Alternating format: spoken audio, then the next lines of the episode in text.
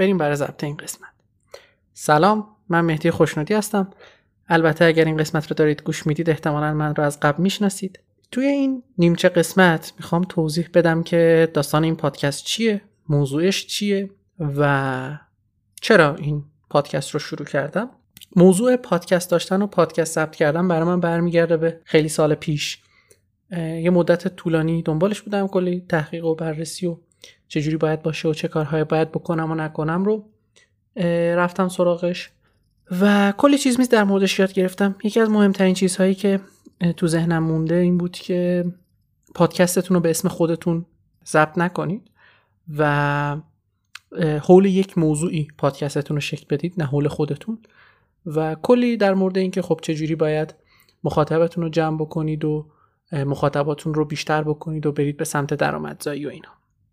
با همین مسائل من خب تصمیم گرفتم که پادکست ثبت نکنم و یه مدت طولانی بیخیالش بودم. الان دوباره اومدم سراغش. نکته که برام وجود داره اینه که من دنبال اینکه پادکست داشته باشم نیستم. این برای من یک پادکست نیست.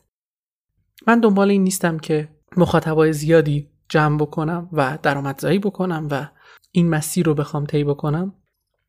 من همیشه بلاگ داشتم و هر از چندگاهی یه پستی نوشتم و بلاگ نوشتم برام جذاب بود و هیچ وقتم دنبال اینکه بلاگر حرفه‌ای باشم نبودم.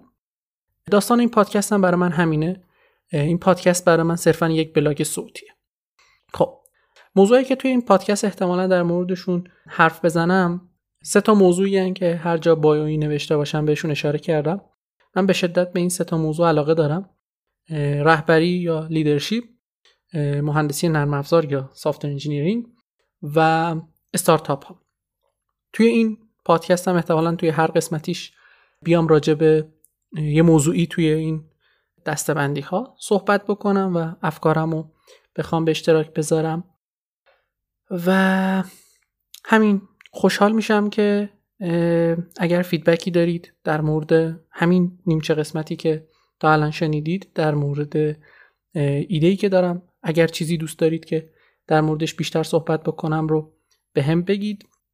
امیدوارم که پادکستی که پادکست نیست خوبی داشته باشم و تو قسمت بعد میبینمتون. فعلا خدا نگهدار.